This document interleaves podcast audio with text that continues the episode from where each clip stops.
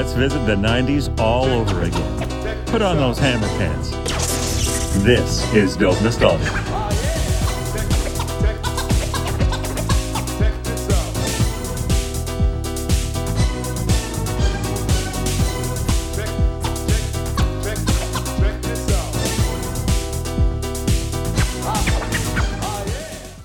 Today's episode is all about the top 10 movie soundtracks of the 90s chosen by the listeners. I held a poll for about three months and asked everybody to vote on their top one, two, or three picks for best movie soundtrack, and you guys came through. These are the results, and we're going to share them with our friends James P. White and Kendra Glasson Hunt. Okay, are we getting started on album number one, whatever that is? Welcome.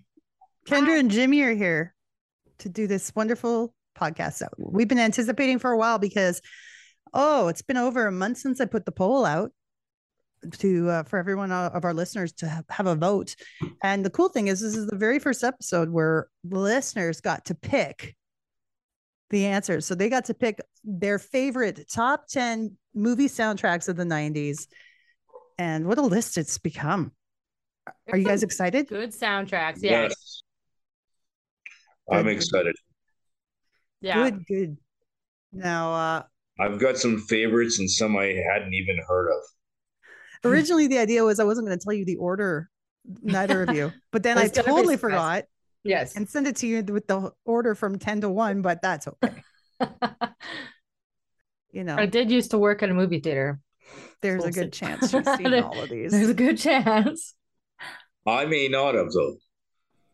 Jimmy was in, he was playing basketball on the road. He was the assistant youth pastor. These movies were all No, sinful. but, but even but even at the, there's been some I haven't seen since then too. Mm. Like there's some that I didn't watch when they came out in theater, but I did have seen them. That's true. Well, number 10 is honestly probably my absolute favorite movie of the 90s. So this one made me very excited. At number 10, Clueless. Nice. Yes. This is such a good movie. I remember this one. Uh, uh, oh man, I was in like junior high, I think, when this one came out for me, or just before junior high. It would have been before junior high because I was in, wait, Was uh, it I was in grade 10. Was it 96 that it came out? Yeah, I was in grade 10. Okay, then I would have been grade six. Yeah, yeah. See, you were younger than you thought. Yeah. Well, I remember it so well for junior high though, because it was still so popular in high, like in junior high as well. I remember all my friends were just like, "This is the best movie." My bad. It came out in 95. Oh, I was close. So I, I, was have- just going from grade 9 to grade 10. I haven't seen it. You haven't seen Clueless? No. Well, it's fantastic. The cast was incredible. Uh, It was the obviously Alicia Silverstone had already made a name for herself doing Aerosmith videos. So Yeah. this movie was a big release for her. You met and her, didn't you? I met her in an airport in, in the Chicago O'Hare Airport. Yeah. By I remember seeing a picture of that. Yeah, she was on my plane. So um I was from flying from LAX to Chicago and uh I thought I seen her at the gate, like at, at the seats there. She was sitting on the floor, opening all these food takeout containers and just kind of being, you know, hippie-ish. sitting on the floor like that. And I was like, oh, she kind of looks like Alicia Silverstone. I am in LAX. I suppose it's a possibility, but she's waiting for the same plane I am. So this is like, okay, I'm not really sure if that's her. So when it was time for me to board my usual coach seat, everyone in first class is already seated, seated, seated. It. So I walked past and I looked at her and I heard her voice because she was on the phone talking to somebody. And I'm like, yep, Alicia Silverstone is on our plane. and then uh, when, when we got to O'Hare, I'm like, okay, cool. Well, maybe maybe we'll see her at baggage claim. And yeah, we did. She was with a, a gentleman who I was trying to non-conspicuously take her photo without her looking. And the guy like looked at me and he laughed and he's like, come over here. And then I'm like, okay. and she's like, hi. And she's I'm like, she's like, do you, he's asked if I wanted a picture with her. And I'm like, yes, please. yeah. So she was really That's- nice. That's, That's awesome. Yeah. I figured That's if we're going to talk about it, I might as well tell the whole damn story. You're right. That's awesome though. She seems like she'd be a cool person. Yeah. She's very much though granola. Like she's very like I don't know, like her and Alanis Morissette. I think they're both the type of moms who like breastfeed till the kid's like 10 and I've You know? yeah, I I've read some articles about like people being very um not very nice to her actually online about her uh, attachment parenting um you know methods. yeah. But, you know. I mean, to each their own. They're not. Right. it's not- if you're not harming the child, then everybody. Well, especially if it's mind their own coming from love and and you know the kid's got a good home and Yeah, you know these But- people but should be more those- concerned with people. Or kids are getting beaten. But then the, those same parents, you know, their kids grow up to be drug dealers. You know, those some the same parents that, uh, you know, sh- crap on her. I you get. know, end up end up to being horrible parents. I I worry about the the attachment thing. Just so it's like, are they going to be able to the the, the, make their the- own decisions? yeah the dependency that can come from it right that's that's what i would worry about too is if that kid becomes way too dependent so they don't learn to kind of do things on their own Mhm. you know really late in life and then you end up with a kid who's living with you at 45 years old who's not a kid anymore Okay, okay, listen, I moved out at 26. Good job, Jimmy. 26 45 eh, okay But I moved out, moved back in. And so uh, I was out for a time. I'd move back in if I could. Except for well if you part where I had a like house that you could stay and like have food made for you and laundry makes it hard to leave it's been too far gone now. I wouldn't even know what it would be like to have somebody do shit for me. Honestly, it would be so crazy. Oh yeah me too But Clueless, the soundtrack, it was very well, hipster wasn't a thing in the 90s, but I felt like it was kind of like a alternative pop type of soundtrack with the songs that were in the uh, list here. i could The see one I- that The one I remember the most of the songs on here would probably be Kids in America, track number one by the Muffs. Oh, okay. Yeah, I do know that one too. The rest of them, oh, Rolling with My Homies too by Coolio.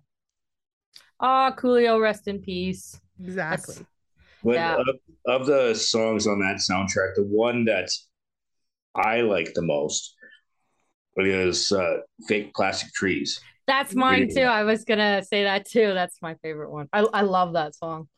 Good old Radiohead. There are a couple of the albums that are coming up. I noticed that they have crossed a lot of the soundtrack list. But also Beastie Boys, Mu- uh, Mullet Head is good too. Oh, I don't know that one. I find that some artists are on like every soundtrack. But in the way anyway. eight, but in the eighties, it was pretty much the same though. Like every like every soundtrack had oh what's his face, um, uh, Kenny Loggins. oh yeah, Every soundtrack had at least one of his songs. You know, it's what was was- big at the time. yeah. And it's funny too. It's with the cast. I remember rolling with the homies because uh, Tai in the movie, she's like kind of doing like this little dance with it. Tai played by Brittany Murphy, rest in peace. Another rest in peace. Yeah, Good old Paul Rudd, who looks exactly the same as he did in the movie. he doesn't age. Yeah, That's the first thing he time I'd ever seen Paul He just he just looks he just looks the same, just with a tiny little bit more wrinkles. Yep, just a little bit. yeah. This one I didn't know as many um songs off of this one. No, me neither. Even though I own the soundtrack, I don't think I listened to it very much. But I just loved the movie so much that I had to have it. All right. So that is our number 10. Number nine, I honestly thought this one would be higher on the, the list because it's another legendary movie and a lot of huge hits came from this uh, soundtrack. Number nine, Pretty Woman. Yeah, that's a that's a really great soundtrack. I'm I was kind of surprised too that it was as low down as it is. Have either of you seen the movie? Of course, I Uh, uh, yes. I have not. you haven't seen it? No. Okay. Oh, wow. This this is this is a judging book. This is I'm going to be one of those I'm- things where you I'm guys are going to a- start getting at me for what I haven't seen. I No, know. no, but it's just I'm not I'm not a girl, but this is dead like a huge chick flick. Oh yeah. I know all these songs almost. Well, no, that's an exaggeration. Roxette's No. on it. That's a That's band. the one I know the best, and I think is one of the biggest songs off the album. Is is is it must have been love mm-hmm. by Roxette. Huge. Of course, the song "Pretty Woman" by Roy Orbison. Of Yeah. course, that's such a huge song. Like even without that movie, I think it was a pretty big song before it, right? Another one I really like off this uh, is "King of Wishful Thinking" by Go West. Do you guys remember that track? Yes. I don't know that one. No. You, if you heard it, I'm sure you would. But it was a big hit. Um, and I barely remember Natalie Cole's "Wild Women Do." Oh, I Fame know- David Bowie's fame. Yeah. Yes. Oh, that's a fantastic tune. But yeah, it's uh I, f- I figured because of the popularity of the movie that it would have been higher on the list. That's okay though. I believe Bryan Adams uh there's a musical or something about Pretty Woman and Bryan Adams is involved in that. Oh, really? I I didn't even know that. That's I have a that's a good idea though. I have a feeling he's covered that song. Pretty Woman. Oh, highly likely. Okay. that's all that's said about that one. Okay, now number eight. I don't think this one's surprising. Uh, The Crow. I love this movie. I just watched this movie again for the first time in years. Um, it was a big one around my house. My my older sister Danielle, shout out to Danielle. She loves this podcast. Um, Yay, Danielle! What? uh, this was one of her favorite movies. Mhm. I'm a huge fan of this movie. Uh, on the most part because you know this is where Brandon Lee uh, passed away was during the filming of this movie, Mhm. and uh, and I've been a fan of him and Bruce since I was a little kid. Yeah. But It was such a shame what happened to him. but then but then the the the scary the scary thing is is this was so long ago, and yet it happened again. yeah. the, the, the very similar thing happened again, and Yeah. that was that Alec, with Alec Baldwin. Yeah. Baldwin movie. Oh, I know. I felt really was- bad for was him. too. Pretty, it was pretty much the same thing. Well, that's the thing is like, not to get all deep on and everything, but it's not his fault. Like, it's not his fault. But if I were him, I just feel so guilty because I still was the one who pulled the trigger, even though you didn't know. Like, it's Right. just so fucking sad. But Well, anyway, Yeah, it could be very different in this situation. Uh, With all the years that have passed since Brandon Lee was murdered this way, murdered. Yeah, I guess it would be the it. Was it Kill- accidental or do you think it was on purpose? no, one hundred percent. It was an accident because the person that shot him was, the you know, But the question is, is how how did the real bullets get in there? Because that's the thing; they were real bullets, and they sh- they were sh- should have No, been what- fake. what it's no, that's not necessarily true because what ends up happening is they always pre-fire the the bullets, so they keep the shells and then they then they put the blanks in them. But sometimes the guns that they use, at least this is how I understand it, I could be a little off, but also but the guns they don't check the barrel. So it could be a blank, but if there's something in the barrel, the the explosion of the gunpowder will push that out. Mm. So it wasn't an actual like proper bullet that hit him. That's what they said. It like so a family sued and won and but it's it shouldn't have happened, but it wasn't done it wasn't done maliciously. It wasn't done like it wasn't a conspiracy or anything like that. mm-hmm. At least as far as I know. You'd think what like nowadays with the special effects that they can do that they would just like axe that whole sort of scenario out and put like the special effects in for the bullets and, and the sound afterwards. but but the the whole purpose of having the the blanks in there is to have the actual kickback. Like so when someone's shooting it, it jolts because faking a kickback doesn't look as realistic as that. Like they fake the shot like the with the squibs and all that kind of stuff with the the pockets under the but it's the it's the emotion of the kickback that mm, they I get that. But when people have been killed or shot by this, I feel like there could be better ways. but with this is a horrible way of saying it, but with the number of movies that they do this and the number of people that have been killed by it, it's a very like it's huge low percent and like you know, I might be going to hell for saying it, but it's just it's the like you you have the you have the same um what's what's the word? You you have this same chance of dying crossing the street looking both ways than this to happen. I you see know, your point. I think you're more likely to get hit by the car. or, yeah. Or, yeah. or you know, drinking a beer and falling like like like accidents do happen. I have to tell you, I've drank a beer and fall fallen before, but not several beer, times. But not with the beer in your mouth. Ooh, that would suck. That would kill you. Um. Ooh, if it was a glass. What a morbid conversation. What are we doing?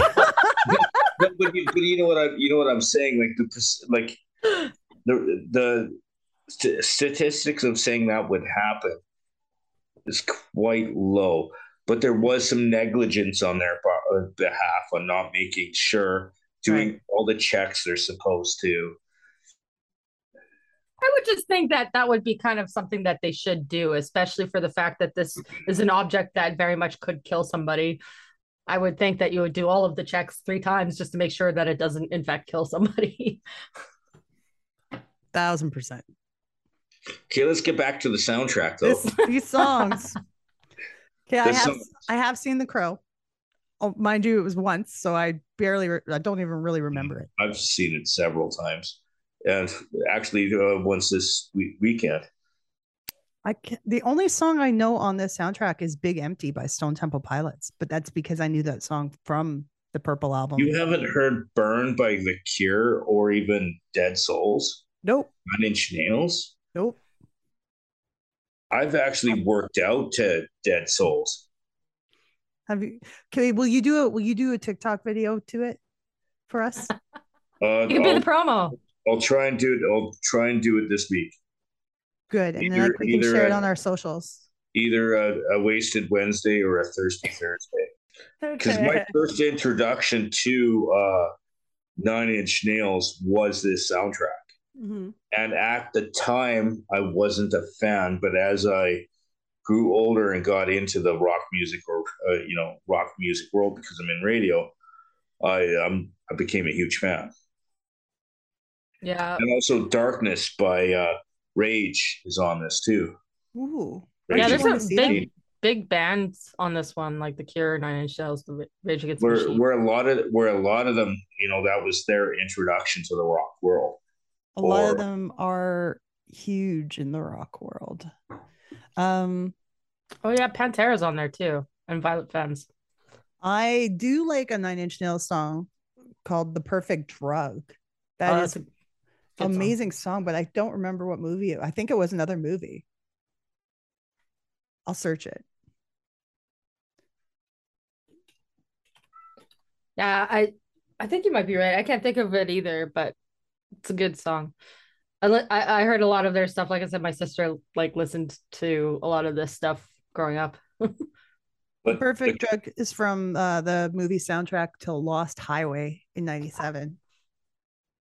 Like uh, one of my favorite Nine Inch Nails tunes, I actually stripped to, is "Closer."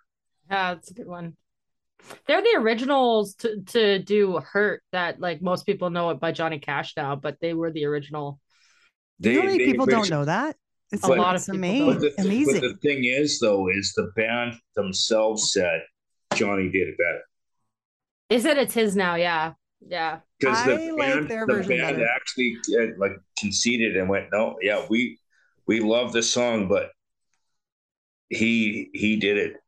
There's a sentiment in the way that he, in the way that uh, he does it, that you can you can tell that there is hurt in the way that he's singing it. So I can totally understand why people resonate with it and why the band liked it so much. I Mhm. do really like their version too. I actually knew that one before Johnny Cash, but like, Yeah. you know, it, it definitely has a different vibe. Um, but I But think if- the, if I think you- they're They're both, both both about pain, but they seem like a different type of pain yeah, depending totally. on which artist did it. yeah. But but the thing is though, is if you go to karaoke or you go to a DJ and you order hurt, they're automatically sorry, you ask for the song hurt. I'm gonna call up your radio station. I'm station gonna and order, order some songs. hurt. Yes, what level of pain can you handle? You want extra? but if you extra ask size for that- hurt? but if you ask that for that song, a lot of people, a lot of like like DJs or karaoke uh, automatically think uh, Johnny. oh yeah, for sure. Like mainstream, that's like the more well-known version for sure. I should have fucked with people when I was hosting karaoke and put up like nine inch nails every time. I don't think there's a karaoke version of it except the acoustic one. So it's really, Really? not that different. so it's not that different. Yeah. Trust me, I've looked for it. I don't think we're there yet, but we'll get on it. Man, okay. So The Crow, big, big soundtrack. All right.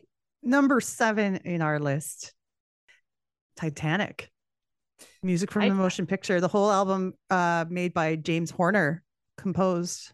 Isn't it mostly instrumental, like orchestra, except for My Heart It's Will Go it's, On? it's all orchestrated except for so because this is this is a album.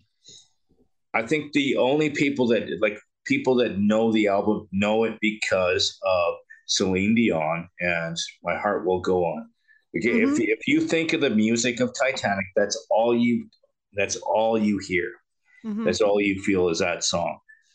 But Like it's actually not even the Celine Dion version isn't even on the official soundtrack. It's not. It's all the orchestration composed by James Horner music. And it The- was a big sell. I Like it was one of the best selling in the US. her singing on it. The second last song, I thought it was her singing on it. It Maybe says there's My Heart Will Go. On, the studio sound ensemble. So it doesn't have her name on that. Um, there are two, there are technically two soundtracks to Titanic because they released a second one later on with more of the music from the movie.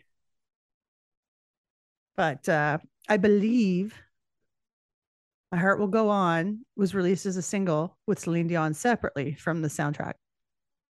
But man, it's beautiful music. It's nice to listen to, you know, like classical music while you're doing stuff. And it's cool It- it because is like really nice.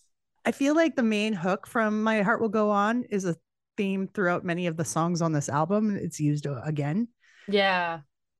Yeah, it's it's beautifully done. I actually really enjoyed listening to listening to it. Um and it, it was it was a big hit. Like like I said, I, I was reading up and it said that it was one of the best soundtracks of all time in the in the States um for the 90s particularly. But uh I remember actually uh for Celine Dion's song, um I think I, I heard some somewhere once that she was saying that she, she did that song in one take. Wow. Yeah, and the thing is, she didn't even really like it, but they liked it so much they were like, "No, we're using it." She didn't like the take or the song. She didn't. Well, she didn't really like the song that much or the take, but they were like, "Yeah, we have the song," and she like wasn't like because she's one of those people. She doesn't write her own music, but Yeah. she also is very adamant about feeling the music. So she has to like have a connection to it to do it, and she didn't feel. I think that she connected that that one very well off the bat. And they're like, well, can you just try it and see how it goes? And she sang it in one take and she was like, kind of like, meh. And they were like, no, we love it. We're using it. That that song, hearing it, has the most feeling of almost any song you could hear from a movie soundtrack. Has the most feeling to it in my mind Mm-hmm. because of like it's yeah, you can hear the passion, whether or not it's fake, but or or she didn't feel it, but you can. We felt it. Well, I think like you know, for Celine Dion, she is somebody who is very emotional when she sings any anyways regardless of like whether or not she feels a connection. So i think just dynamically and how she like sings any song she's gonna find a way to you know bring that emotion to it. And i think that's the reason why they ended up using it. But uh i thought that was kind of funny that she was like i didn't even like that I like it that much. But- I find, go ahead. but artists like like i'm not com- uh, like comparing like local artists but there's a lot of artists that i've met over my like singers like you naomi or even you kendra that sometimes you've done you've done something and you don't feel it was as good as everybody around you felt Oh yeah. like it's as an as an artist of most are their biggest haters some of their uh, Very like, self-critical. oh yeah yes True. When I uh, think of this soundtrack, when another soundtrack comes to mind that has similarities to me, that's the Robin Hood Prince of Thieves soundtrack Mm. because it's composed by Michael Kamen. It's all pretty much classical th- straight throughout. And the one constant is the melody from Everything I Do, I Do It For You in certain parts of it. Mhm. in, in Just the like My Heart Will Go On in this romantic, the romantic parts in it And, Yeah. like there's a it's it's not in every part it's in the romantic it, it's in the uh Yeah. the emotional the like the relationship type parts Yeah. But it's it's it's that melody does carry throughout. And it's Yeah. another but I think I think that the Bryan Adams song is actually on that soundtrack. i'm pretty sure it is Yeah. Didn't well, I remember them even doing like a, a music video with like clips from the scene, right? yes hmm there was an official music but there was an official music video for this too for if i remember correctly there was an official music video There was. Celine Yeah. Dion. yeah. Mhm. Yeah. Jack. And they're on the end of the boat and they're Jack. holding out their arms. Get on the door, Jack. I, s- I still think there Wait, was, there's no room for you on this door, Jack. I still think there was enough damn room Everybody agrees there's enough damn room on the fucking door. Bullshit. just didn't want them that damn close But this is where you like you snuggle up and try and stay warm. I don't get I don't get that. Nope. Hypothermia, man. It's, it's a problem. it's, a, it's a real problem. It's real. Hyp- hypothermia that'll kill you It could. It could. It could. Dude. Hey, we're all from Canada. It could happen. Cana- the no, Canadian no. no. They were coming to Canada ish. ish. Ish. no they were They were near they, Canada. they So no wonder they were where, cold. where they broke down where where it broke down was not far from newfoundland Very close to Newfoundland. But I think they were headed to New York, right? Yeah, I think so. yes I mean, why would anybody not go to New York? Why? Ev- the whole world revolves there. So, yes, they weren't coming to Newfoundland. They weren't coming for Jiggs dinner. They were going to New York. Okay. so where are we at now Number we six. are at number six, Pulp Fiction. I thought this one would be number one, or at least This is a good three. one. The the thing is though is it's a great soundtrack. There's a lot of great songs on the soundtrack. Mhm. But when you look at a movie like like Pulp Fiction, you don't think of the soundtrack. I don't, I don't know about that. There's a lot of music in that that's very But- uh, But there's but there's a lot of music that's in it, but like when you're watching a, when you're watching a Quentin Tarantino movie, you're not focused on the music. You're I don't agree with that. I don't agree with that at all. He is so big on like his his choices for music. Like if you ever watch any of his his movies, I think he's very focused on having the right particular music for it. You look at Kill Bill. Oh, but, but it does have it does have great music. I'm not saying it's it's crap music. Mhm. I'm saying that when you're watching a scene like with uh, you know them blowing people away, you're not thinking of the music going in the background. Uh, I guess it's just different for everybody. Hearing it, you're hearing it maybe on the second or third watch. Not necessarily. Well, I see what you're saying, like for some things, but for Quentin Tarantino, I think he's very intentional about some of the song choices he has for his movies. Like particularly, like if you look at Reservoir Do- Dogs, the scene where Michael Madsen is is cutting that guy's ear off, and he's it's oh what's that um, ah uh, the the song Stuck just in the middle.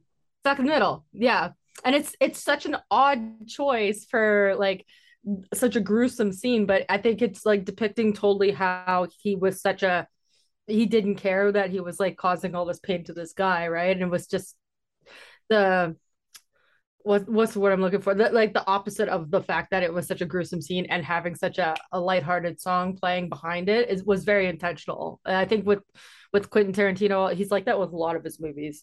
But uh, you know, but it, it's different for some people, maybe like, you know, some people don't listen. I I hundred percent look at like listen to soundtracks when I'm watching movies. Like I with would... a lot with a lot of movies, I'm that way. Like when I hear a song in a soundtrack, I feel this scene, mm-hmm. but I didn't feel the same with this Not soundtrack with this in this movie. That's fair. Maybe it wasn't this one in particular that uh, resonated for you, but um, I'd say with Reservoir Dogs, and there's a scene in his movie From Dusk Till Dawn, um, where Salma Hayek is dancing mm-hmm. and Quentin's drinking from her toe. I remember. What is scene, the yeah. song she's dancing to? Because you kind of relate that together too. Yeah, I haven't seen that one for a long time, so I don't remember exactly that one. I had to watch that for midget at the movies, but um, but like one. Well, I like that one one of the ones from this this soundtrack for Pulp Fiction, like "Girl, You'll Be a Woman Soon," is one that like really sticks out of my brain for this one. Yeah, me too. It's the it's the big one for me on here. Urge overkill.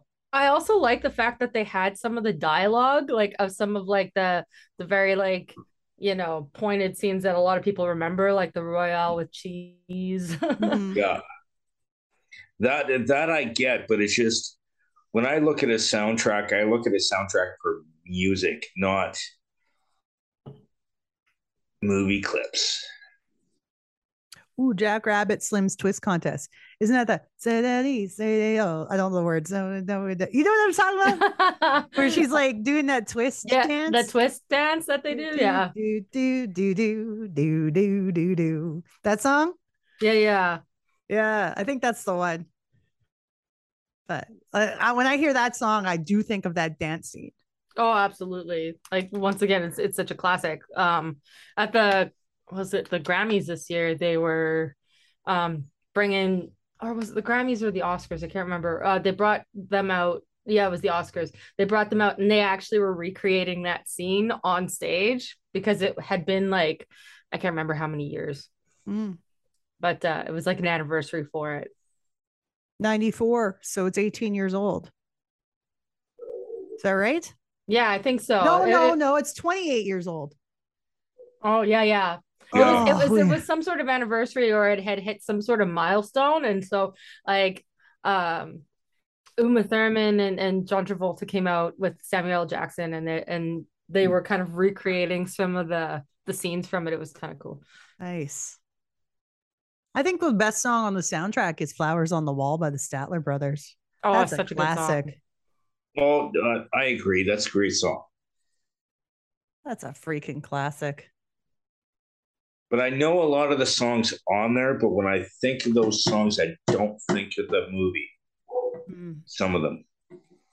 That's okay. That's, I think that's that, how it that's how it plays out but, for you. But, but I think uh, but I think like with a soundtrack, when you hear a song, and it makes you think of the movie, that means it was a strong part of the soundtrack. Like a uh, like an example, it's not of this era, but when I think of Mighty Wings, I think of Top Gun. Mm-hmm. You know, I, I, I, I, this soundtrack doesn't do that for me. Mm. Just my opinion. That's exactly what we want. Your opinion. After these messages, we'll be right back.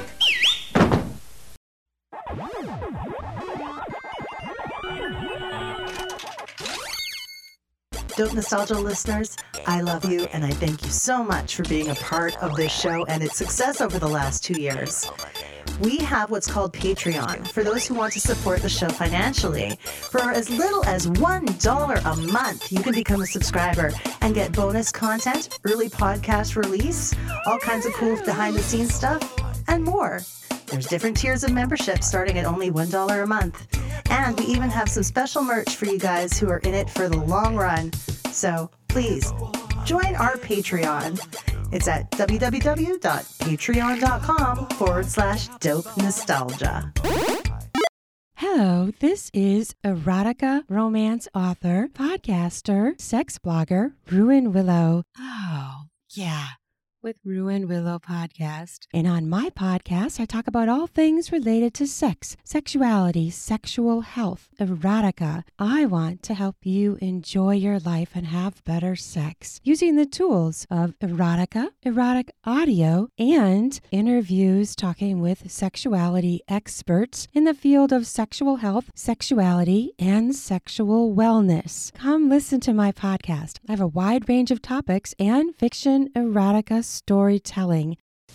You got a long, hot summer, you got nothing to do. I tell you, slip and slide is a way to get through. You get wet on slip and slide. You get cool, it's a long, wet ride. And you're hot on a slip and slide. Slip, slip and slide. First you stride, then you glide, then you slide, slide, slide, and get wet. Slip, slip and slide. The original Slip and Slide, and now the new Slip and Splash from Wham-O. All right, number five. Here we are halfway through the list with Romeo and Juliet soundtrack. Wow. Wow. I didn't think this was that popular. You know, I, I do remember some of it. Um I remember Like- some of the songs, absolutely, but I didn't know like it that it was that pro- popular. Well, I remember it being pretty big when I was like, you know, I think this was 96. So once again, I think I was in grade six. It was pretty popular with like the kids that I went to school with. And I remember watching it, which it's it's funny to think of now. That I was in grade six and watching this movie, but um yeah, like there are certain ones that I definitely remember like uh very much being like in the forefront of like remembering this movie and those songs being attached to it like kissing you by Des'ree was a big one and Oh, yeah. uh because that's the scene where um you, you know see them with like the the fish uh aquarium and and that and then love fool is another one i remember that was a big one that The Cardigans. yes I was My a little bit older than you uh, back then when this movie came out. just a little bit Just uh, you know, a couple of years. Um, and what year was this? It came out in '95 or six. 96.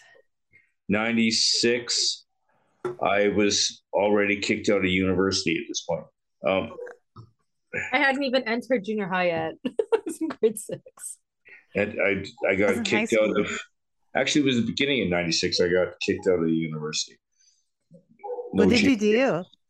what's that low gpa Oh, Consist, See, you had the making use of opportunity to make up this really cool badass story and i no i'm I- i can't do that because my my stories sound no i can't lie Like, that's one th- that's one thing as my like Naomi knows if I'm if I'm covering something up or am I uh, if I'm hiding something my friends know my family knows you can't tell a lie i know jimmy no I can't because then I look down and away and I make shit up that makes no sense and I I appreciate that about you. You are lie free.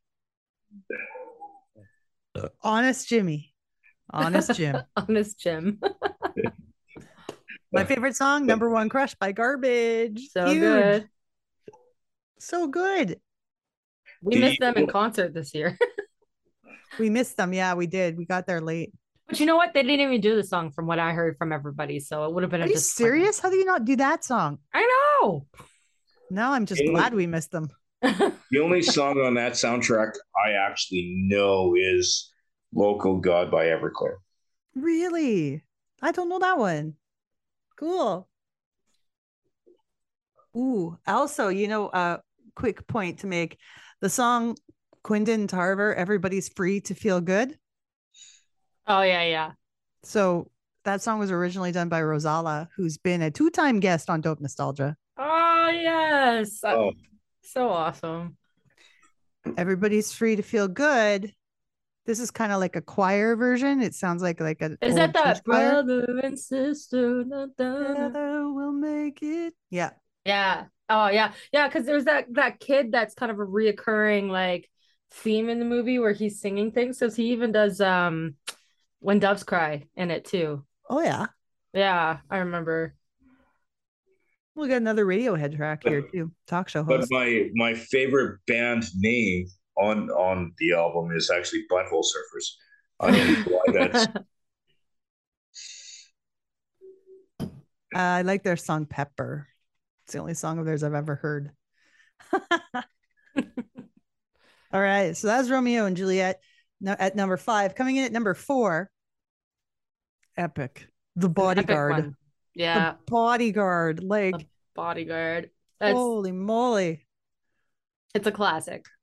It's the, the thing but the thing about the bodyguard is almost every like i'd say looking at the numbers half the songs were done by whitney houston and True. all of the and all of those songs are huge like not a, not as big as i will always love you but there's songs that people play and everybody knows Every Whitney song on here was almost pretty much a single.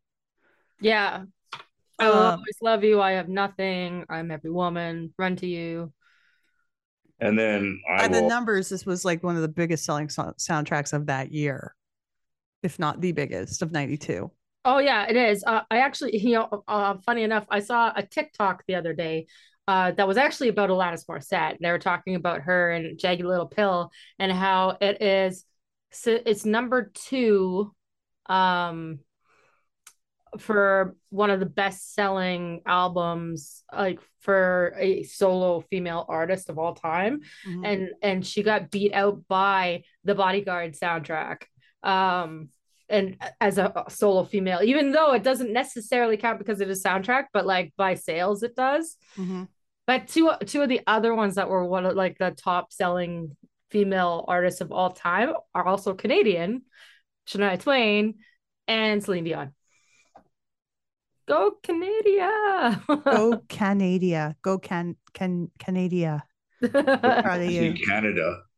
but yeah, it's one Oh. of the best selling albums of all time. Like, so I, I, w- I was not surprised that it was up there. I'm actually a little surprised it's not higher, but like, you know, there's so many different types of listeners on on that listen to your podcast. So Mhm. So so I have I have a question for you guys. Mhm. Dolly Parton, I will always love you, or Whitney Houston. Ooh, Whitney for me. Mm, it's Whitney for me, mainly because I actually I I learned Whitney's first, Yeah, and I I too. learned Dolly second. But Dolly's amazing. I love Dolly Parton. The love is, is No, there for Dolly. The love but is Dolly, there. but She wrote Dolly wrote it. Yes. Yes. So the love is there for her. We love Dolly. but Who it's one of those things that like um once again it's it's a cover but a lot of people know it as a whitney song not a dolly song first as as we were talking like I love Whitney's her- interpretation of it, basically. yeah i love it too. It's beautiful. That's like uh, another one that's also a very well-known like um song but is technically a cover as me and bob and mcgee by janis joplin was actually Kris Kristofferson's song first. Mhm. but But- everybody knows that as Janis But uh, I'm a huge fan of Dolly, but I actually agree that Whitney did something to it. And like, yeah. But it might have also been because of the soundtrack of the movie and where it was put in and and stuff as well. Did you What? know actually about like that uh, I will always love you? Did you know that um Kevin Costner had suggested that for this album. Let she do a cover f- of that song. Oh, I didn't know. Yeah, that. I was reading up on it um because she was gonna do a different song that was out there that like um was gonna be done done for a different soundtrack by somebody else. And so they decided they didn't want her to do that song. Um instead they wanted to find something else Hmm. to not compete with that soundtrack. And Kevin Costner was like, Why don't you do your own version of I Will Always Love You? Hmm. I was like, wow. he made a very, very good suggestion. Huge, huge, huge, huge hit. yeah. Um, a few things I've noticed too from from this soundtrack. Um, one of our guests from the show, Curtis Stigers, did a song on here. Uh, Peace, Love, and Understanding. The cover. That's another one cover. Um, the Whitney song "I'm Every Woman." You know that one too, right? hmm So in the music video for it, I don't think it's bodyguard related. I think because she might have released "I'm Every Woman" on her own album as well, if I remember correctly. "I'm Your Baby Tonight" that album, but Oh, okay. I think I could be wrong. But in the music video, Chaka Khan's in it as well as TLC. Oh, nice. Super sweet. Oh, That's that's awesome. cool.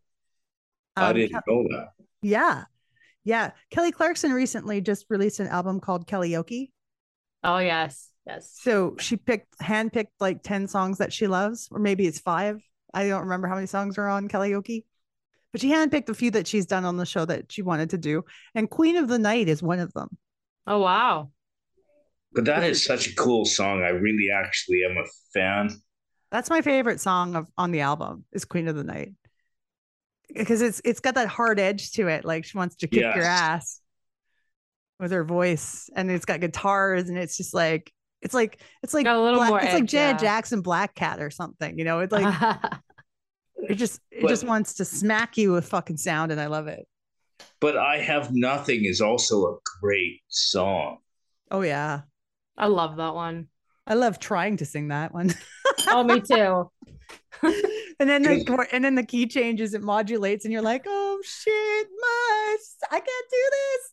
Yeah. in, in the movie, if I'm not mistaken, um, she sa- was singing that during the Academy Awards scene in the movie where where she went all kind of psycho because she thought people were looking at her, like where she got paranoid Mhm. because of uh, like dealing with the movie because Kevin Costner's character that you know look around and she was kind of getting all kind of twitchy. Yeah. Yeah, no, it's true. That when she actually sang "I Will Always Love You," Whitney did. Uh, op- she opened the Oscars that year singing it, and the a cappella part at the beginning of "I Will Always Love You," her voice cracks hard, oh, no. and I was like, "Yes, she's a human. She ca- she's human. This happens to everybody." You know, like I was kind of like, you feel bad for her eh, because she's probably very embarrassed about it, but I'm like, everyone's gonna forgive her. It's Whitney. yeah. But it's, but it shows humanity in a person when they make a mistake or their their voice does things that they have no control over. Exactly. It does happen to every singer. You just hope that it doesn't happen at the Oscars when you're opening them. yeah, of all times, right? But if but- it's going to, it's going to be at a place that you're at your highest stress. That's true too. She could have felt really tense about it, right? yeah. She probably gets, or she probably got just as nervous as anyone. Um, and the last thing I was going to say about this album too is our good old Canadian Sass Jordan does a song with Joe Cocker on this. Oh, I saw that on here. Yeah. Trust in Me, which is super awesome because Sass is one of my vocal. That's vocal actually idols. that's a really good song. It is. It gets it gets overlooked, but it's so damn good. Yeah, it is a really good song. Good old Sass. So I'm glad that Sass got the chance to uh, get some publicity by being on here. But yeah, you'd think more people would know about Sass and Curtis Stigers because they were on this one. But we're in the top three. Top Yo. three. Uh, yeah, this is pretty sweet. This is a good Uh, one. Excellent. This is Wayne's World. It's party Excellent. time. Excellent. It's Wayne's World. Yeah. I love this soundtrack. I don't Oh, think man. there's a song in this soundtrack I don't like.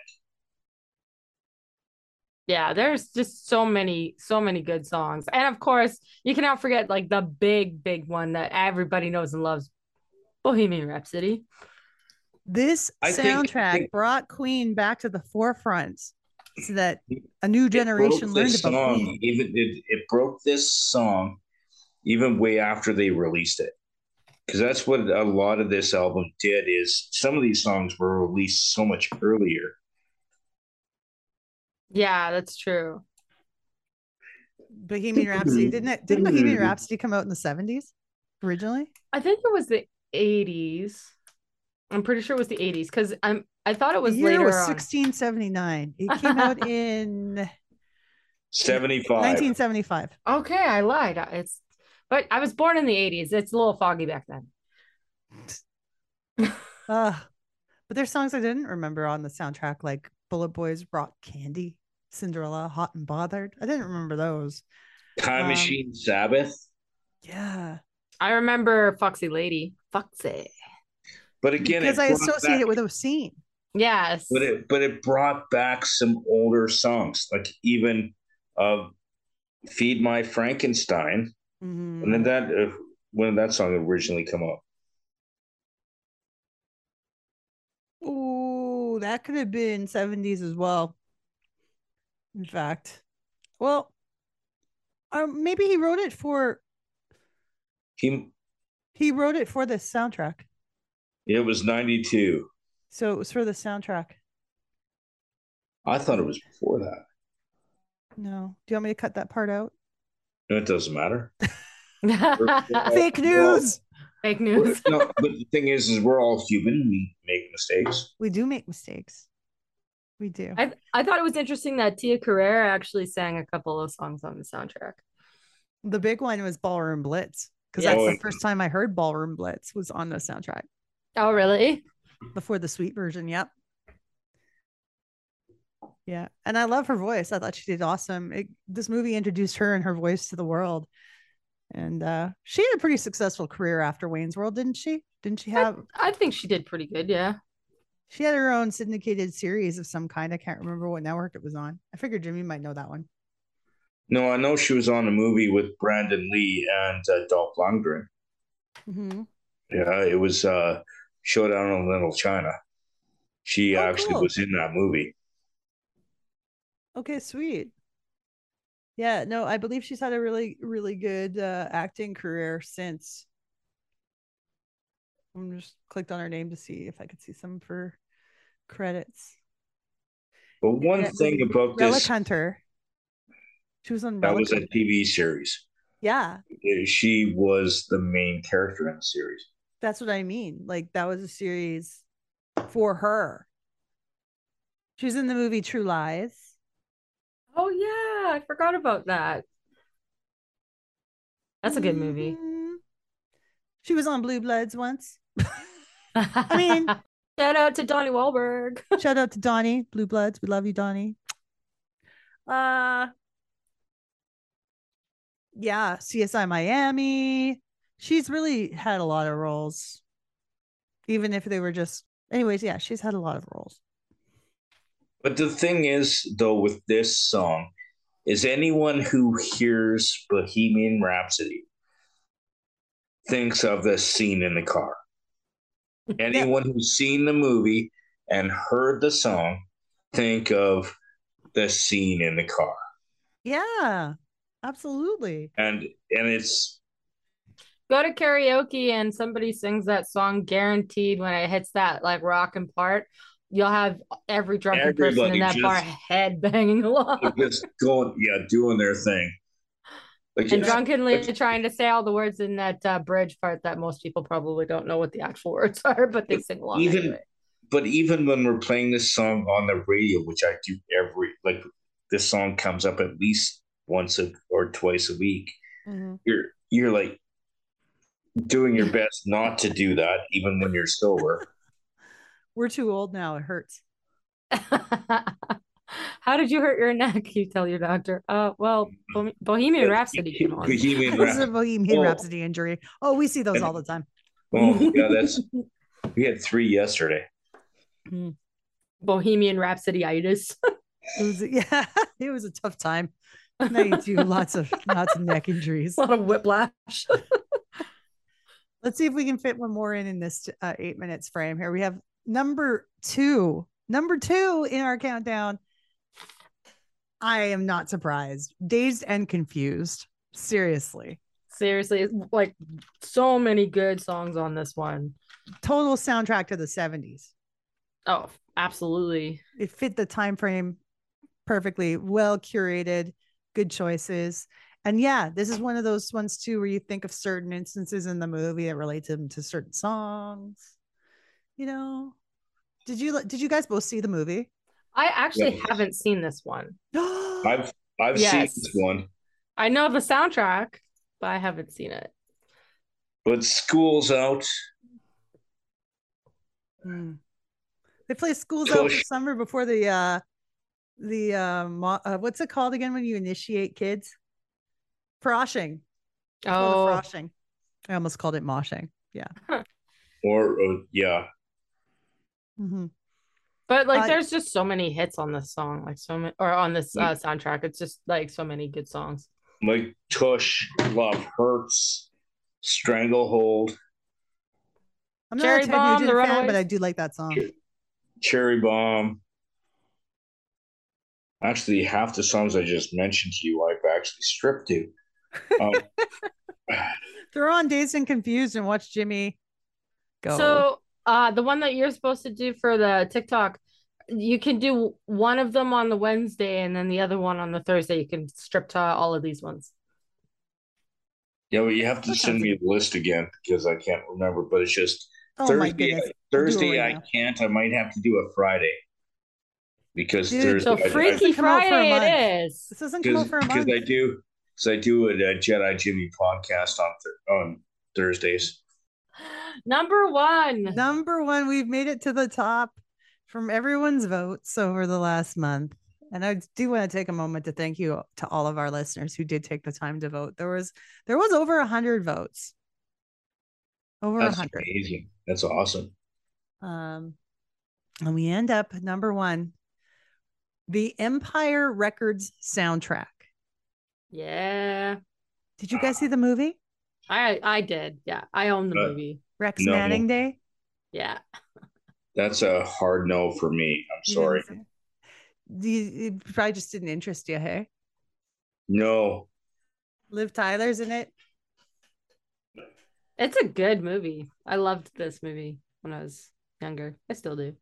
There are songs on the soundtrack too that I knew from other things, like Gin Blossoms "Till I Hear It From You." Yeah. They're Yeah. already already from the radio. But I think the big one off this one was "A Girl Like You," Edwyn Collins. Yeah.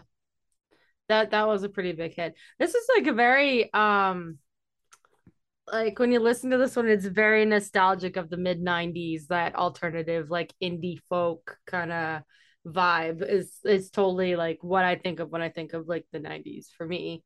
Oh yeah, lots of like the indie rock um sound. Uh songs like "A Girl Like You," of course, that kind of has like a real throwback. to Yeah, it, real '60s throwback to it. totally. Um, if you've seen the movie, obviously every it's revolved around the whole cast of characters who are employed at Empire Records, Yeah. getting ready for Rex Manning Day. yeah. I think that this one song on the soundtrack that I know and I'm a fan of is actually "Liar" by the Cranberries. Oh, good. It's a short and sweet little tune, but it's a nice one. yeah. But There's that, some good bands though. but the the Cranberries, but that the big thing about that song, it showed how strong De, uh, Dolores, uh, Dolores, right? Her her voice was. Mm. She Yeah. had very distinct and very strong voice. Well, and that's also one of the ones that wasn't necessarily like one of the big ones that everybody knows. Like everybody knows Zombie, of course, and Linger. Um, yeah, Salvation's a good one. Yeah, yeah. Salvation's a great one. I, But I if you if you that. play the song to someone who knows who she is, and but not the song, if you played it just at random, they're they'd be like, Yeah. "That's her." She's very distinct. Yes. I would agree. Um, I would say though that Empire Records for me was not one of my favorite movies. It's something I think I well, it came out in 95. I think it's something that I could definitely watch again to see if it feels any different to me now, like almost 30 years later. See, it I was would- another that it was another one that was big for me and like my friends when that came out. Yeah. I might listen to it now to see if I would feel that now with the fact that my look on music is different than it back than it was back in 95 and 95 I was heavy into the Christian rock music so hmm Petra and stuff like that. Um so I would listen to it the whole soundtrack now and see if I with my feel for music being di- different Yeah. you know what I mean Yeah. You've had more exposure now. You've had more time to, you know, color And- up your taste. and they're not and but they're not new they're not new now it's it's new to you. It's new to you. That's what I like about like listening to a lot of things that came out. And one of my favorite things is when I find a band that I like and I go into their back catalog and find more stuff I like because it's It's- new to me. It's so it's honestly it's it's such a good way to go about things because the thing is is if it's a new person you're kind of constantly waiting for the music to come out but mm-hmm. if you find somebody later and they've already put out seven albums you're like I have so much to go through. Yep. That's what I did with. Brandi Carlile. I pretty much started from the like the newest and worked my way backwards. Hundred percent. I mean, there's so many. I did that with like a band like Chicago, for instance, a couple years back. I heard a few Chicago songs I really like, and I I love the Peter Cetera era too of Chicago. But I also love they're like two different bands. It's one band. Just how Mhm. different their music was in different eras. hmm So but I it was like, go goes back in the back catalog, and they're like a jazz like rock band. It's the- interesting to see the stuff. evolution of uh, how a band or an artist kind of evolves but, throughout the but years. it's the same with a movie it's like we're dealing with movie soundtracks it's kind of the same with the movies because like the first movie I actually remember watching of the Star Wars movies is Return of the Jedi. Mhm. Because when it came out, I would have been nine. Mhm. And I am the biggest Star Wars nerd that's a midget ever, other than the midgets that have been in, oh, sorry, little people that have been in Star Wars movies. But it's kind of the same thing. You get, you find one later on, and you're like, oh, this is cool. Let's go see what they did before. Mhm. And you're like, oh, that's cool. Let's go a little bit further back. Oh, wow. Let's just wait a bit till they put out some more. It's the same thing, right? Mm. I'm very happy with the list, and I think that it really speaks volumes of what our listeners liked. But also, are there songs, or sorry, I should say, actual soundtracks that you guys think should have made the cut that you can think of, or like ones that stand out from you from that era? Oh geez. Um Uh, I was thinking Robin Hood. Completely forgot to put Robin Hood on the fucking poll. but- oh that the- one would have been a, a But, definite classic. but the th- but the thing with Robin Hood, uh, like uh, Robin Hood, Prince of Thieves, is where you're going at because there was a number of Robin Hood movies. yeah, Prince of Thieves. with Robin Hood, Prince of Thieves, it's kind of around the same, like with uh, with Titanic, is they had a couple of hits that people knew, and the rest was was the classical, the instrumental stuff, uh, like with that one, like like Bryan Adams, I'd do anything for you. Everything I do. Everything I do for you. I know that was close. Sorry, it's. That's I've okay. actually, I've actually got a mouthful of wine left in this bottle. Cheers. Oh, you need a you need another drink. No, Okay. it's still, I still got some. Mm.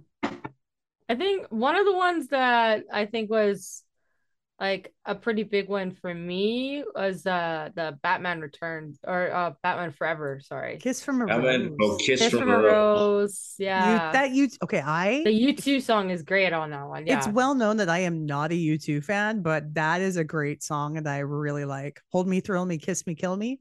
yeah. It's think such I'd a love- good song. I love the orchestration in it, like the uh, the strings and stuff. I like it. I dig that song a lot. Yeah. That was such a that was a really great soundtrack as well. You like that one, Jimmy? Yeah, Oh, oh, that's that's a great soundtrack, and that song. You know, again, it's another one that you know to be from that movie, and you There's- hear that song. You know, Seal.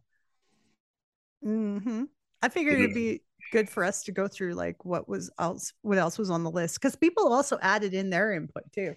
Yeah. Like, they added in some of their choices because there was an other category. That's cool that people put their own like kind of spin Mhm. on it too. Reality I- Bites. It was like barely made it. It was like number eleven. Oh, that one was yeah, that was a pretty big one back then too, for sure. Yeah. Um, Boys in the Hood. Oh yeah. That was right on the cusp as well. Uh, Was fantastic. Trainspotting in there? That one, One that- I think- person chose Trainspotting. okay, because I'm like, I do remember that one being fairly. It was huge. It was a big soundtrack.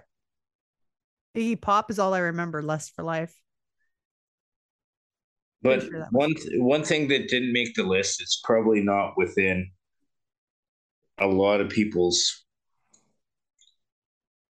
like, but one of my favorites of movie soundtracks from the '90s, Lion King. Elton John doing all Oh, going the Disney route. Yeah. No yeah. kidding. like like that's huge. Lion King was There was, massive. there was a there was a number of Elton John tunes, and there would have been so many Disney's in ni- in the nineties. There would have been Beauty and the Uh, Beast, Beauty and the Beast. Aladdin. I Yeah, love all the Disney stuff from the nineties was great. Yeah, there was a lot of them that would have been on that list. Um, Reservoir Good Dogs notes. came in close too. like we could almost do a, a Disney '90s uh, movie soundtrack. We could.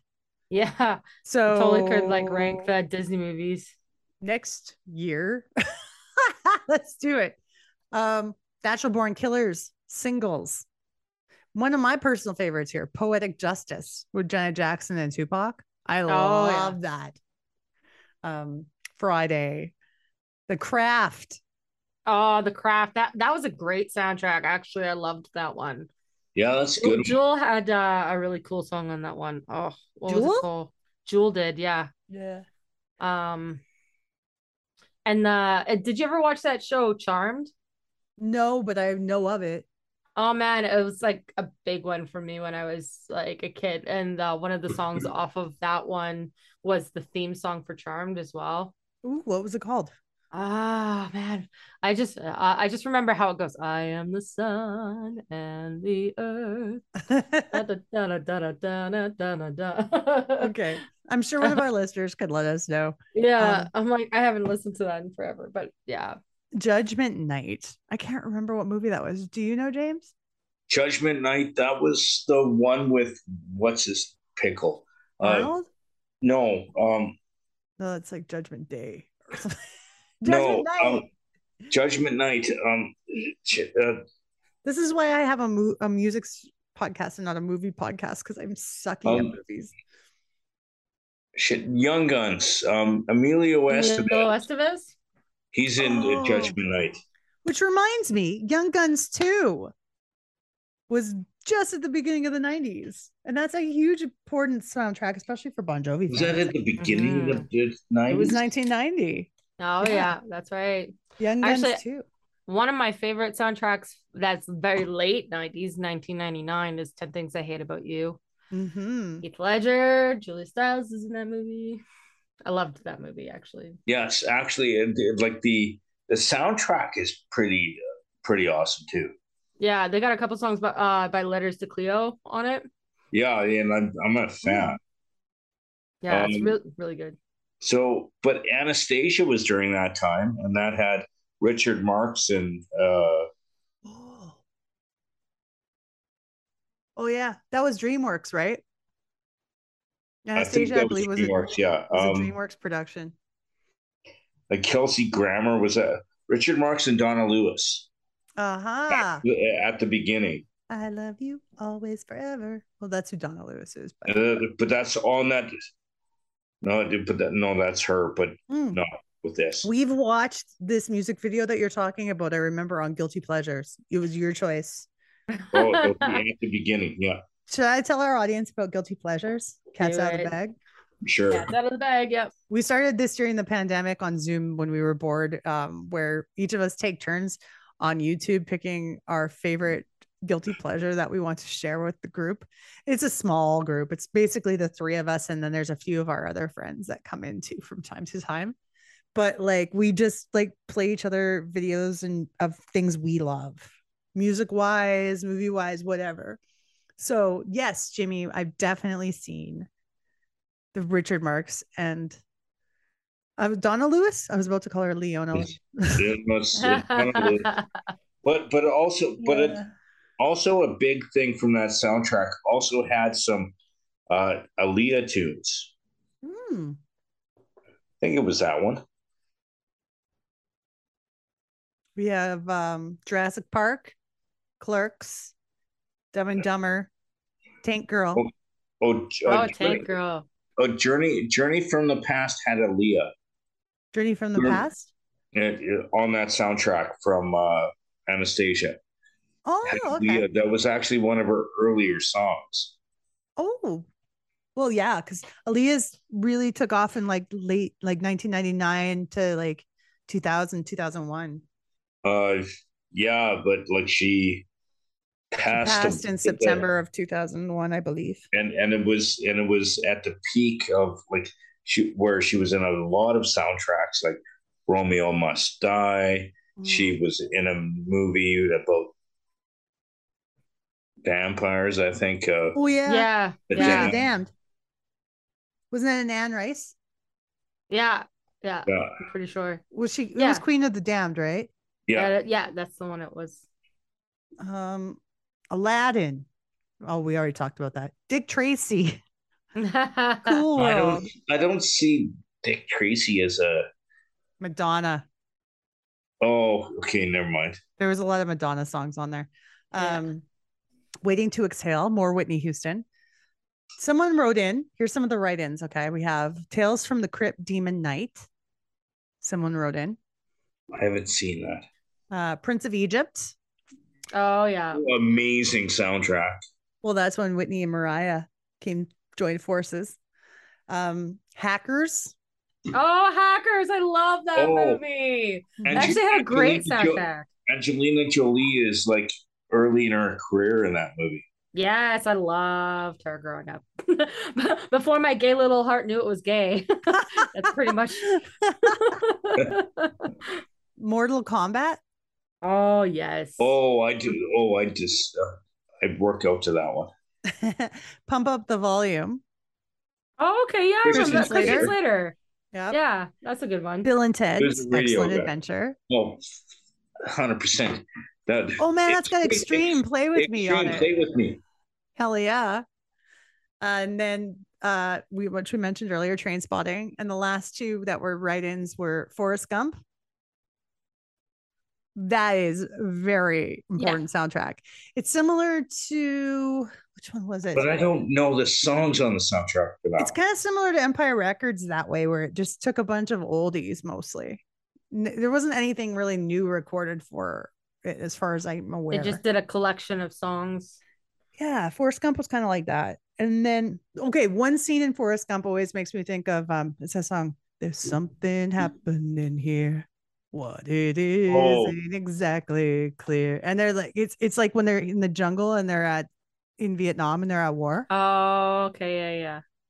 Oh, there's a lot of great songs on that on that soundtrack. There's uh, the four uh, four tops. I can't help myself. CCR, Fortunate Son.